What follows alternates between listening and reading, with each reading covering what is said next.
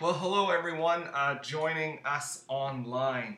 Um, so it's four o'clock in the afternoon here on Sunday. Um, we had a a problem with our recording uh, of the service this morning, um, and so we decided that it would be best if I could, as we start this new series that we're on, because everything kind of comes from this. Uh, so I'm going to do my best to kind of recreate it. I always find it difficult uh, a second time preaching because it, it, blends together and you're not sure which you've already said and which you haven't. So I'm going to do my best here. But this that we're starting uh, today, or that we started already today, is going to be a seven week series uh, through some very important theological uh, issues that we have. Um, as we were studying through First John, it became uh, apparent to me where we were going to go next. In First John, we read a lot uh, about John warning the church, saying, "Don't depart from the gospel. Don't don't twist the gospel. Don't let anyone else uh, change it or shift it away from from what you have heard and what you know to be true. Don't be convinced uh, of some kind of alternate gospel out there." And of course, there's a group in that church called the cessationists that had twisted things. And they were saying that they were the only ones that were going to uh, get, be in heaven. They were the only ones that understood everything correctly. And, and John was saying, no, don't listen to them. Stay rooted in what's true. And so that started to bring this idea uh, through in my head of, of what are the core essential things that we want to address uh, as a church. Uh, what do we believe? That we hold tightly in our hands that we're not willing to compromise on. Uh, I would say a, a, big chunk of, of other areas of theology we can agree to disagree on. Uh, they're not central uh, issues. Uh, but there are some things that we believe that are. And so I wanted to do a series through that. So these seven issues actually come from uh, the Associated Gospel Churches of Canada. Uh, so that's the grouping of churches that we are a part of here in Canada. And these are the seven kind of core distinctives, we call them. These are the seven things that we hold to as churches across Canada. We are united on these things. And then there'll be some differences of opinion in lots of other areas between the churches and the pastors. Uh, but these are the essential things that we think need to be taught. So uh, perhaps you've found yourself kind of thinking, why be so dogmatic? Why have such tight, rigid theological convictions? Um, isn't it all just only about Jesus? And as long as you believe in Jesus, that's enough. And, and so that's a good question, and we're going to deal with that here. But let me just read to you a quote from J.C. Ryle. He was an Anglican bishop uh, in England back in the 1800s, and he wrote this A religion without doctrine or dogma is a thing which many are fond of talking of in this present day.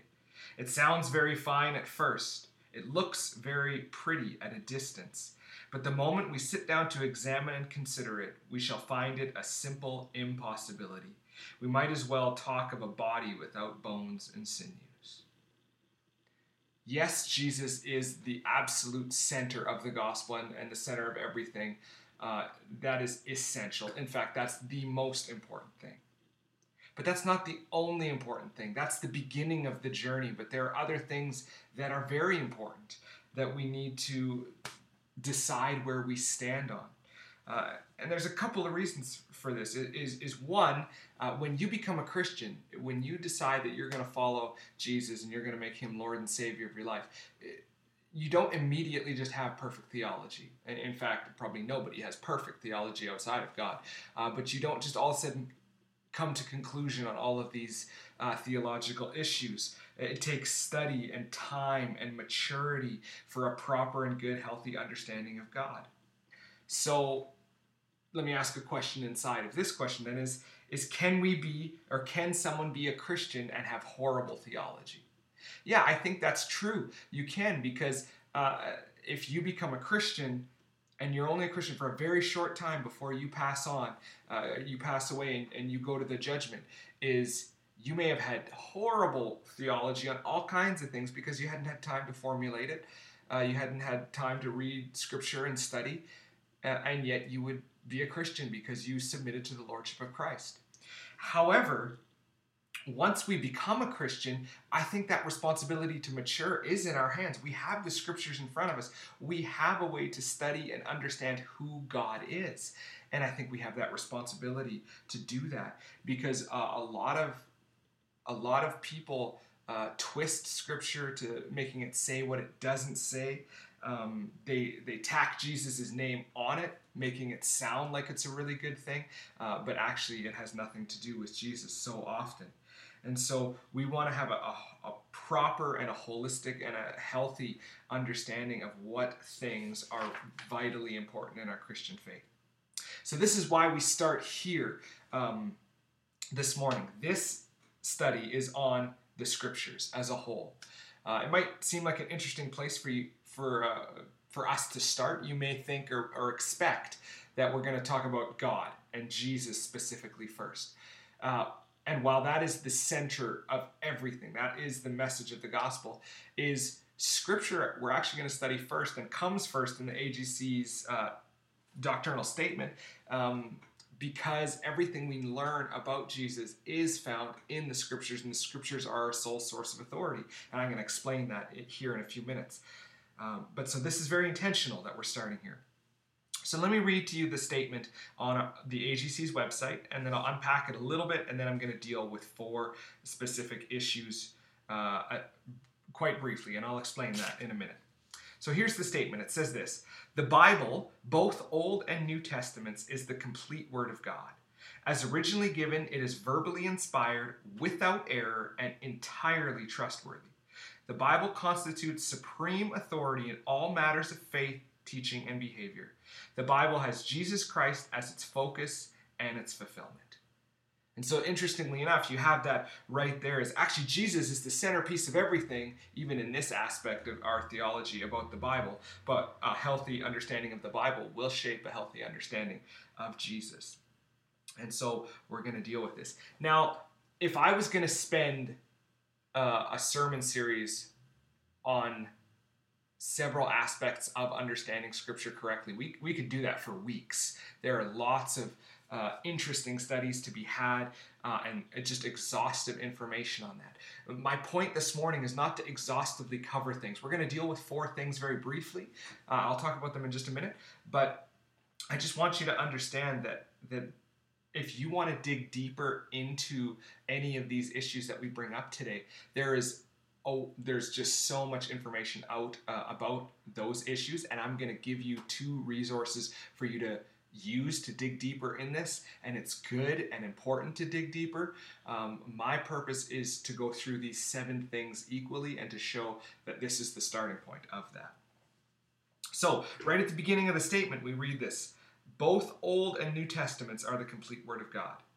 That might seem like a strange or unnecessary uh, statement to make, but what's happening in modern evangelicalism in the last number of years here uh, seems to be this, this very arrogant approach of only in this last few years have we really understood everything that uh, the correct way. But our church, our founding fathers and church history, all those things, they were on a, on a journey to find a healthy theology. But only in these times have we found it and uh, and that's a very dangerous and arrogant position to get in. It's no different than Adam and Eve in the garden sinning in the first place, their own arrogance being the problem. Uh, the Word of God, uh, specifically the Old Testament in today's world, today's Christian kind of culture, is under attack because they say it might be uh, irrelevant or, or it's actually only figurative or it's not even actually that trustworthy. But the problem, of course, is, is the whole of the Old Testament exists to point us and show us who the Messiah is. And so when Jesus comes and reveals himself as the Messiah, the proof of all of that is what's all written before he came in the Old Testament. And so if we throw out the Old Testament, we throw out all the proof, all the explanation that Jesus is who Jesus claimed he was. So we, we can't throw that out.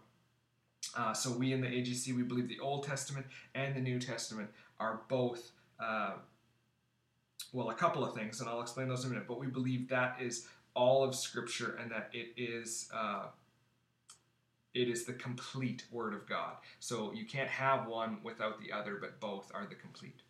Then it says this in the statement again As originally given, it is verbally inspired, without error, and entirely trustworthy. So, uh, really quickly, what this means uh, is that as it was originally given, so the Old Testament in Hebrew and the New Testament in Greek, uh, that's an important distinction to make, and I'm going to talk about languages for a few minutes in just a second.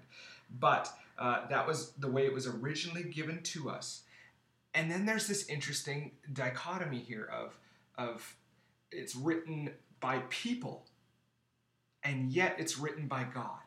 Uh, just the other day at our supper devotions, we were talking about this with Smonga. Is this is what makes the Bible more important than any other literature ever?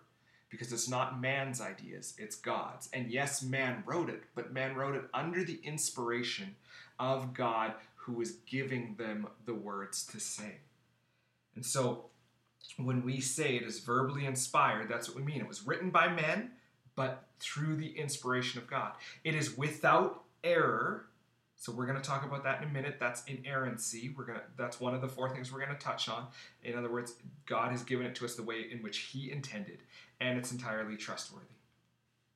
The last bit, the Bible constitutes supreme authority in all matters of faith, teaching, and behavior. The Bible is all that we need. The Bible is everything that we need to understand God, to understand who Jesus was, to understand what salvation means, all of those things. And the reason that is important in our statement is because we find ourselves now in a, in a Christian culture where some denominations are talking about having uh, modern day apostles. And, and sometimes it's just an issue of kind of vernacular uh, of how it's written or how it's uh, talked about. But sometimes in some of these denominations, they're stating that these people have the same apostolic authority that they speak on behalf of God. And I think, and the AGC thinks, that's a very, very dangerous position to take. We think that Scripture is entirely perfect, it's revealed to us, and that we have everything that we need in it. God's Word is complete to us. Uh, and again, I'll explain that in a few minutes as we go as well here. So, what are the four issues that I want to touch on briefly? Well, first, I want to deal with the authenticity of the Word of God. Then, we're going to deal with the sufficiency of the Word of God. Then, the inerrancy, and then the authority. So, let's start with the authenticity. Because uh, what is the Bible? How do we know the Bible is authentic? So, as I was studying kind of this section of it, I came across something from Tim Mackie of the Bible Project, and he kind of reminded me of this. It's sometimes easy to forget. If for those of us like myself who have grown up in the church, who have been a Christian for most of our lives, uh, this idea that we follow our lives based on this ancient set of writings in this book that we call the Bible in front of us, and that it has total authority over our lives, uh, like that's not a new thing to me. That's a normal, everyday thing because that's the tradition that I've grown up in. But what Tim Mackie suggested uh, he came to faith later on uh, in life, or at least a, a, relationship with Jesus later on. And and those who have come to faith later on in life, uh, that's a weird thing. The idea of this ancient writings that we just immediately submit our lives to. Uh, in fact, a lot of people who come to faith, they, they recognize their need for Jesus. They recognize that He's the only way to salvation, but they still approach the Bible with some skepticism, doubts, and, and maybe even a, a pretty significant distrust to it. And so I think those of us who have been raised in the church, it's good for us to recognize that, to realize, oh, uh, this is an unusual thing. It's maybe normal for us, but it actually is a very unusual thing. And so we need to approach the Bible with that. So these four things are all going to kind of intertwine, but we're going to try and deal with the authenticity here um, specifically for a minute. So, what is the Bible? Well, as we open up uh, the scriptures, as we start to read the Bible from Genesis uh, through the Old Testament, there's, there's a few things to note here. Uh, it's the history of mankind that God has given to us so that we would know who He is and we would get to see what he's doing and what his purposes are. I find it actually really interesting that Genesis 1 starts with creation, but oddly, very little of the Bible actually talks about the creation of the world. And I think that's actually intentional Uh, but that's another uh, sermon for another time. Rather, the focus of the Old Testament specifically is this history of the people that God creates, the relationship that He longs to have with them, and how He wants to restore that relationship to the way in which He intended. Right? Adam and Eve in the garden sinned, sin came into the world, uh, death came into the world, all these things that weren't the uh, intention, right? God's desire for us was that we would walk in communion with Him and that we would be uh, perfect, not that we would sin, all these things. We're going to get into those in the coming weeks because those aspects of theology come into that. But that's kind of the Old Testament. It's this history of God's desire to be in relationship with us, His grace, His patience with us, and then ultimately His plan unfolding of how He's going to deal with sin through the person of Jesus Christ. And so then the New Testament comes on the scene Jesus shows up, he proves himself to be the Messiah, and then we have um, kind of the rest of that New Testament, what it means to be a Christian, uh, how God wants us to live, what God's purposes are for our lives as we move forward. So that's uh, that's the overview of it. But again, so why why should we trust the Bible? Why is it authentic? There are many other belief systems out there. Some of them based on ancient writings is what makes Christianity different? Well, the first verse that I want to read to you, actually, it's two verses. Uh, it, you, they're familiar, and it might seem strange why I'm using this, but I'm going to explain this. 2 Timothy 3 16 and 17 says this All scripture is breathed out by God and is profitable for teaching, for reproof, for correction, and for training in righteousness, that the man of God may be competent, equipped for every good work. So that's what Paul writes to us in 2 Timothy all scripture is breathed out by God. So we believe it's the word of God. We believe it's authentic because the Bible tells us that it is. Now, right away, that may bring up some red flags, and you may be thinking, how can you use the Bible to prove the Bible? That, that doesn't work. That doesn't make sense. And, and I can kind of sympathize with that question because, mm, for the most part, you're right. How do you use something to prove something? But it depends how you understand what the Bible is. Is if you think of the Bible in this uh, idea of it's one complete work that just fell from the sky one day, landed at our feet, we then open it, then this would be a much bigger problem for the Bible to claim that it has, uh, that it's authentic based on its own claims about itself. But actually, what the Bible is, is the Bible is 66 different books written by 44 different authors over about 1500 years of human history. And so when Paul is writing to Timothy and, and, to us in 2 Timothy saying that all scripture is God breathed, his point is not that what he is currently writing in that moment is inerrant, is perfect, is from God, is authentic. Uh, as much as what his point is, is that all of this, this teachings of scripture so, in his view, that probably meant specifically the Old Testament and probably the Gospels, but but history kind of to that point that this is breathed, it's breathed out by God, that it's authentic because of the history of what God has done and the proof in what has happened over that. He's he's not simply just making the statement that what I'm about to tell you is 100% true. It's 100% from God. You can trust it uh, I think sometimes when people speak that way, immediately we get a little more skeptical. Uh, this is, you know, why John Piper, as an example, often says that uh, most of whom he quotes uh, are dead people, dead theologians, because he says kind of history, uh, history proves what side they were on, right? What they believed and what they taught, and, and their life when it's over either speaks to that or, or shows that they didn't believe it. Uh, and so, in the same way, history here has a way of proving this. Just, just Jesus himself fulfilled over 300 prophecies uh, of the Old Testament. So there's a man named Peter Stoner, and he wrote a, a classic book. It's called Science Speaks. And he calculated the chance of any one man fulfilling these prophecies down to, even to this present time, right? So all the way, even though Jesus lived almost 2,000 years ago, right? Um, and he calculated this, and it would be one actually, let me say it this way the 10 to the 17th power.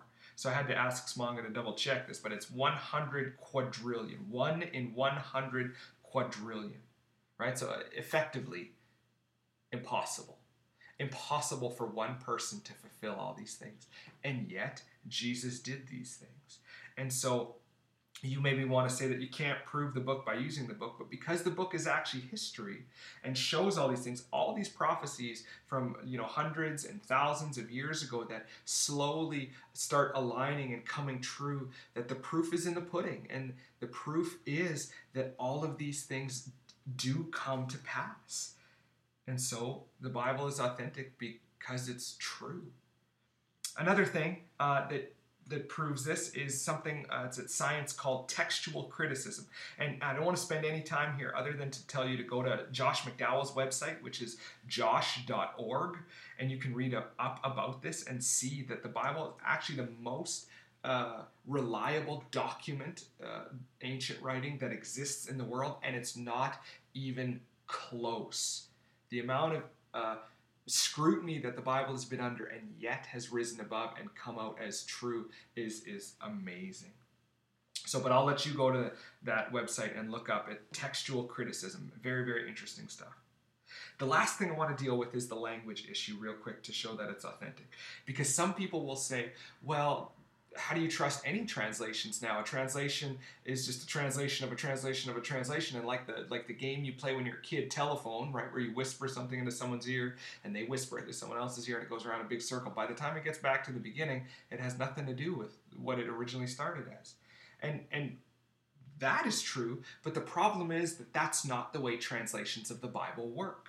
Um, all English translations. Okay, let me let me rephrase this all reliable English translations. So if I just sat down today and I just wrote a translation of the Bible, it's not got any authority to it. It's got nobody trusts it, nobody believes it. It doesn't have any weight to it. But all, you know, peer or scholar reviewed translations, so like the NIV or the NLT or the ESV or the NASB, these main main translations, all of them are translated from the same source. So that's called the Leningrad, or sorry, the Leningrad Codex, uh, which is the the last or the or the earliest, pardon me, uh, entire original language of Scripture. So the entire Bible from the beginning to the end in the original language is put together. So that was done in 1008 AD.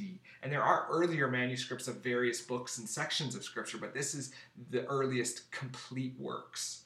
And all translations come from that Leningrad, Codex. So, again, it's not just that someone is just translating off of other translations and it's lost all its meaning. That's just simply not true. In fact, this is why Eugene Peterson's The Message which uh, is a paraphrase of the Bible, came under scrutiny with a lot of a lot of people. Now, to be fair to Eugene, is he wrote it uh, as a paraphrase. He never claimed that it was a translation. He was taking uh, the Bible and specifically the translation that he used and and rewording it into kind of more modern day language in way that he thought was just helpful for people. Uh, he was very careful not to call it a translation.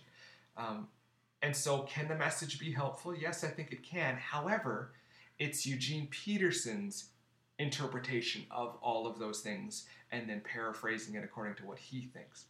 And so, if that's your sole source for how you read the Bible, that's a very big problem. You need to read it the way in which it was intended. Now, obviously, that in a perfect world, that would mean me and you would learn Hebrew and Greek, and that's just the language we would read it and study in it. Um, that's simply a difficult, a very difficult thing. Actually, those are complex languages for us to learn. Um, but all the English translations, the main ones, right, that we've talked about, those come from the same source, and so they're reliable. It, we can uh, trust it. So as long as you have a good, uh, you know, typical translation, uh, that's good and it's worth you know doing some homework and seeing which translation you prefer uh, there are pros and cons to the various ones i've settled on the esv uh, over the last about about 10 years now uh, and, and I like it, but there are times where I go to the NIV or the NASB or the NLT uh, because there's strengths to all of those translations. Okay, enough of there. So, so the authenticity of the Bible is it's just it's overwhelming. Uh, and, and I encourage you to dig deeper into this. And I'll give you a couple of resources at the end that really help with this. The next thing I want to deal with uh, is the inerrancy. Now, this morning I failed to describe this well. Uh, at least uh, somebody mentioned that that they didn't think I had. I have so many notes here; it's very possible. So let me say it this way: uh, the inerrancy means that the Bible is without error. There are no mistakes in it, which we've kind of just touched on a little bit with the Leningrad Codex. But again, I said some of these things will intertwine a little bit. So, um, how do we know that it is without error? Well, this is one of those things that if we believe that it's inspired of God, that the Bible is written by people, but under the inspiration of the Holy Spirit who wrote it, then God didn't make any mistakes. That the way it was verbally given by the Holy Spirit or the way that it was the, the, writers were inspired by the holy spirit and wrote it down that that is the way that god intended it that there are no mistakes in it. So matthew barrett writes this if god is scripture's author then we should not divorce the character of the divine author uh, pardon me let me read that again. If god is scripture's author we should not divorce the character of the divine author from the character of his divine speech right? So just saying again, if God wrote it, then it is correct. It is the way in which God intended it. Uh, Peter writes to us in 2 Peter 1:21, "For no prophecy was ever produced by the will of man, but men spoke from God as they were carried along by the Holy Spirit." Is the New Testament bears witness in several places that all of these things were not man. They were not from men, but they were from God. Yes, men spoke them or wrote them down, but they came from God. And speaking on behalf of God, especially in the Old Testament, was a very serious thing. There's a scripture passage, I believe it's in Deuteronomy, that talks about how if somebody prophesies something that was not right, not from God, and doesn't come to pass, that they're actually going to be stoned to death. Like that's how serious it was to speak for God. So I think we ought to be very careful in today's world.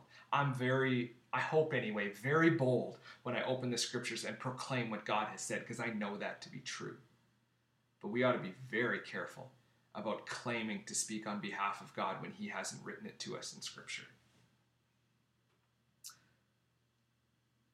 So, um, I think that's where we'll stop for for uh, the inerrancy of Scripture. It's just it's we believe it is written by God. Yes, He used men to do that, but that this was God's plan and that He uh, gave those words, as 2 Peter 1.21 says. The third thing I want to deal with is, is that Scripture is sufficient, right? So the sufficiency of Scripture. In other words, everything that we need is found in Scripture. Now, again, this goes back to that I, First John, where we were studying through this, is the cessationists, the people that had kind of left the gospel and twisted it, they believed that there was a new divine revelation that came to them, and that's why they understood salvation. That's how they got to go to heaven. Uh, and we, of course, think that is wrong. We think it's very wrong. We think Scripture and Scripture alone teaches us what we need to know. So again, Peter says in 2 Peter 1, verse 3, this time, he says, His divine power has granted to us all things that pertain to life and godliness through the knowledge of Him who called us to His own glory and excellence is that everything that we need is found within Scripture for how to understand what godliness is and how to live and what knowledge we need. All of that is found in Scripture.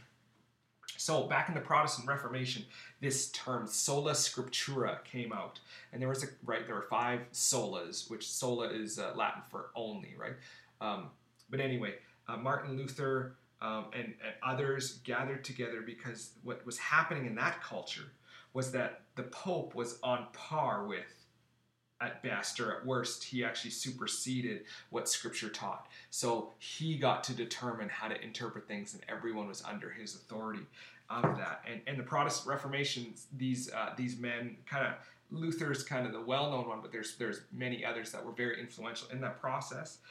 They fought for this to be understood that no, the Pope is not above Scripture. He does not get to be the one that determines it, but actually Scripture itself is sufficient.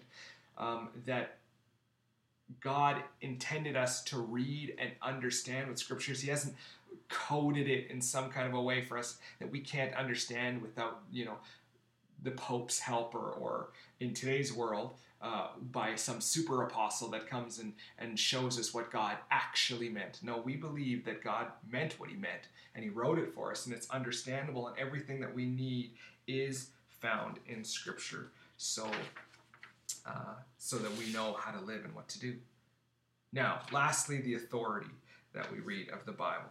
So, because we believe all these other three things are true, really that gives Scripture uh, authority in our lives. So, Jesus in Matthew 28 18 20, he says this Jesus said, uh, Jesus came and said to them, All authority in heaven and on earth has been given to me. Go therefore and make disciples of all nations, baptizing them in the name of the Father and of the Son and of the Holy Spirit, teaching them to observe all that I have commanded you. And behold, I am with you always to the end of the age. All right, so Jesus says, all authority on in heaven and on earth has been given to me. Jesus is our sole source uh, of authority. But what's interesting is Jesus talks about the Old Testament over and over and over and reinforces it and shows the laws and the reason why they were written. And in fact, his first public teaching in the Sermon on the Mount, uh, people were were twisting the Old Covenant uh, and, and, the, and the excuse me and the uh, laws and commands in Scripture. They were twisting it uh, to say things they weren't intending to say. And Jesus says, no, no, no. Here's here's what this is, right? So he would say, "You've heard it said." But I tell you this. And he wasn't changing the Old Testament, he's actually showing what it was supposed to mean to us. He was dealing with our own motivation and that it's not just about our actions, but about our heart and our actions. Uh, and so, very, very important. Um, in fact, Jesus says in Matthew 5 17 during the Sermon on the Mount, Do not think that I have come to abolish the law or the prophets. I have not come to abolish them, but to fulfill them. So the divine author of the scriptures is saying that the Old Testament scriptures are, in fact, about him. So because Jesus comes and fulfills all these prophecies about him, it shows that Jesus is the point of Scripture and that Jesus' words, uh, sorry, this fulfills that Jesus' words have authority to us. This is where that authority comes from. Now, some people will try and argue okay, Jesus' words I can deal with. His have authority, but the Old Testament it doesn't. Or things spoken by Paul, they don't. But the problem is that, that that's not consistent in interpreting what Jesus is saying. Because Jesus says, right? So he says, All authority has been given unto me. So go and uh, make disciples and baptize them in the name of the Father and Son and the Spirit. And then it says this teach them to observe all that I have commanded you. And a lot of what Jesus commanded are things that were in the Old Testament that he was making uh, known to them. And again, I think they, they were known, but people had twisted them and were making them say things they didn't. And Jesus was showing them, no, here's what the Old Testament means. It's pointing, Jesus says it, it points towards me. And I'm the fulfillment of that. And so it has authority. All of Scripture has authority. And I don't want to get into this here because you can just go back online. Uh, Nick Cotter, uh, who used to be part of our church, he lives in Calgary now. He came and and preached on kind of how our Bible came into being, how everything that's written in it is there, and and just the whole process that that unfolded. And he did an excellent job in that. And so I don't want to rehash all of that. If you would like to learn uh, more about that, by all means, just go back on our on our website and uh, and just look for for his sermon. I believe that was in January. So, the scriptures are authentic, the scriptures are inerrant, the scriptures are sufficient, and the scriptures have authority over our lives. Jesus, yes, he's the center. He's the center of salvation. He is what the scriptures point to, but the scriptures are what bear witness about him. And so the, the proof of everything lies in the fact that we have all of these things written down for history so that we can see them, so that we can understand them.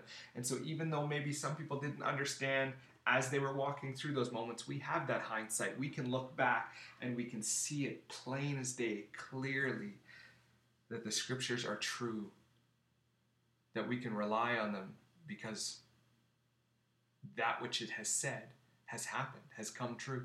God is entirely trustworthy.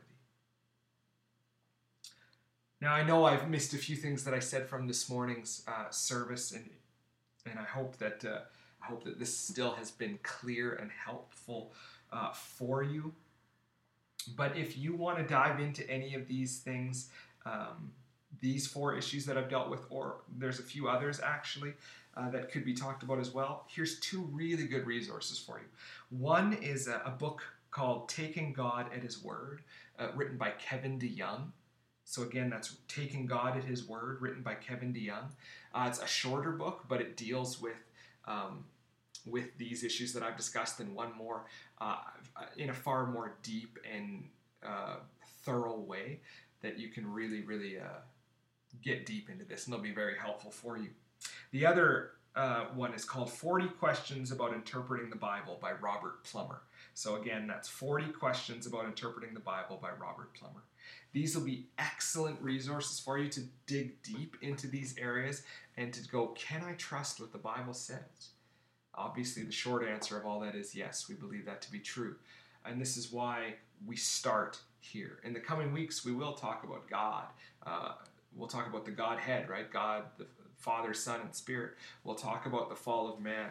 Uh, we'll talk about the church and our role. We'll talk about some very important things. But all of those come under what we read in Scripture, not based on what I think, not based on what some other teacher has said, but based on what the Bible says. Yes, we do have to interpret some of these things, and so we should pray for wisdom to understand what God is writing to us uh, and really fight this urge to make the Bible say what I want it to say. That's a very dangerous urge, uh, and we probably all have done that and are guilty of that from time to time but we need to listen to what God wants to say. So that's why that we as a church, Banff Park Church, we hold fast to what Scripture teaches. Uh, and I said this this morning is this is a very unusual sermon for me, and that usually I preach more expositionally. We just go through a book of the Bible together, because uh, that's what I believe the most effective and helpful way for us to learn about what Scripture teaches us rather than just bouncing around from topic to topic to topic, because it can be very easy to make the Bible say uh, whatever we're excited about in that moment or whatever uh, even specific doctrine that we get excited about. Um, but in these seven weeks, we are going to deal with some of these topical things to show that these are all from Scripture. And then as soon as we're done this series, we're going to jump back into studying another book of the Bible because that's just uh, what we're committed to doing. We believe the Bible to be the sole authority of everything. Um, and I, I, hope that that has been helpful and encouraging to you. Uh, let me just pray as we close here, and then I'll upload this for you, and, and I hope it has been uh, a helpful thing for you. So let me pray. God, thank you uh, for this morning's service. And God, nothing kind of catches you off guard. And so obviously you knew about this recording issue that was going to have. And, and so I pray that somehow through this conversation that we've had now in the afternoon, um, that somehow that is exactly what is needed for those who need to hear it at this time.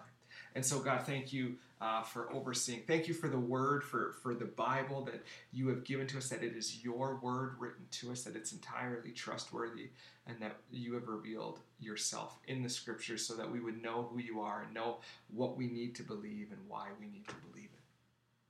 So, God, I just pray for each one who is listening at home. Uh, would they study hard? Would they study diligently? Would they really dig deep into what the Bible says so that we would know who you are? God, we love you. We thank you for all that you're doing in our lives right now. Go with us. Amen.